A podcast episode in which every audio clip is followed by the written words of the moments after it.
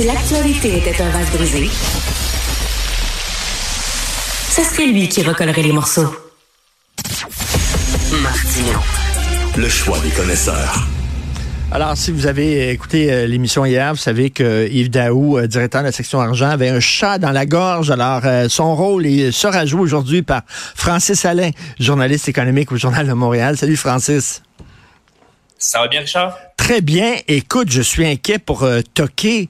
Euh, moi, je me souviens quand Toqué était sur la rue Saint-Denis, c'était plus petit, ça commençait tout ça euh, avec euh, Normand Laprise. Et, et là, écoute, ça grossit, ça grossit. Est-ce qu'il a vu trop gros? finalement. C'est souvent ça, les entreprises. Hein? Euh, tu, tu, fonctionnes bien, puis là, tu grossis, tu grossis. On pense à Caroline Néron. Ses bijoux se vendaient bien. Elle a multiplié ses points de vente ça a tombé. David City, souviens-toi de David City aussi, ça fonctionnait très bien, euh, David. Là, ils ont multiplié les points de vente dans plein de centres commerciaux. C'était trop gros, ça tombé. Est-ce que c'est ce qui est arrivé, Francis? C'est pas facile, c'est pas facile parce que là on sortait ça, Jean-Louis Fortin, mon collègue, qui avait des dettes et là ensuite, ben, on a vu euh, Normand Laprise qui est sorti, il y a eu une vague de soutien, mais il y avait des dettes d'à peu près 5 millions. Puis on fait attention là, c'est juste quelques euh, quelques restaurants là, c'est trois restaurants là. Donc le toqué, le fameux toqué reste. Mais comme tu dis Richard, c'est qu'il faut trouver des moyens d'aller chercher des revenus. Donc eux, ils ont essayé de faire des petites brasseries, de, de bon, des hamburgers un peu euh, haut de gamme. Bon, on voit un Mm. peu le style. Ils ont, ils ont essayé. Puis moi, c'est à quoi ça me faisait penser? Ça me faisait penser à, à Ricardo. Je te dis que Ricardo est Oui. rendu une marque. Là, on s'entend là-dessus, Oui. là, Stéphano, Ricardo.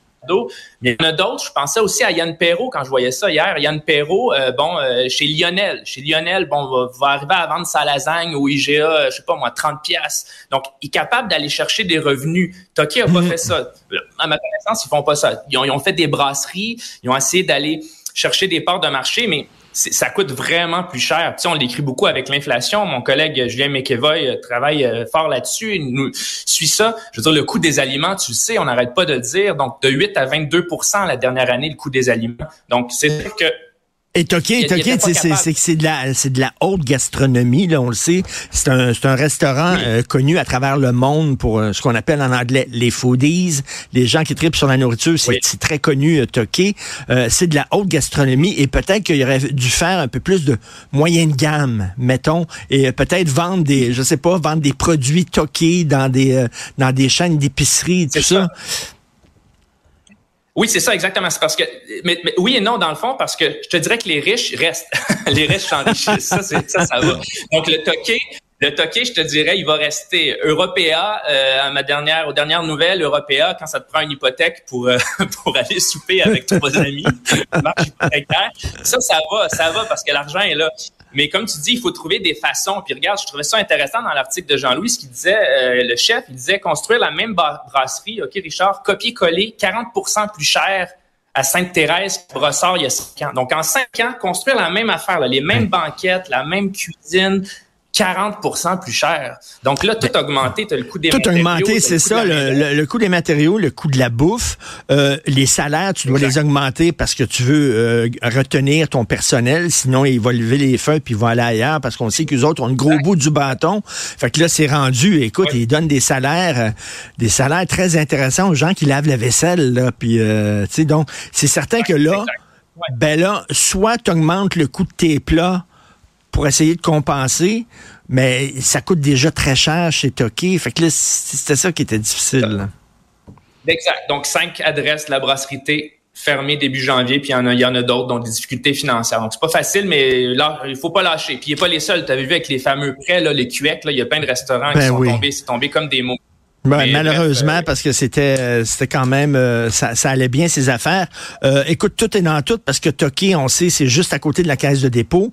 Les gens de la caisse de dépôt euh, vont euh, souper là, faire des fois même des lunchs d'affaires. Donc, ce qui nous amène à la caisse de dépôt, les résultats, est-ce qu'ils sont bons ou pas bons?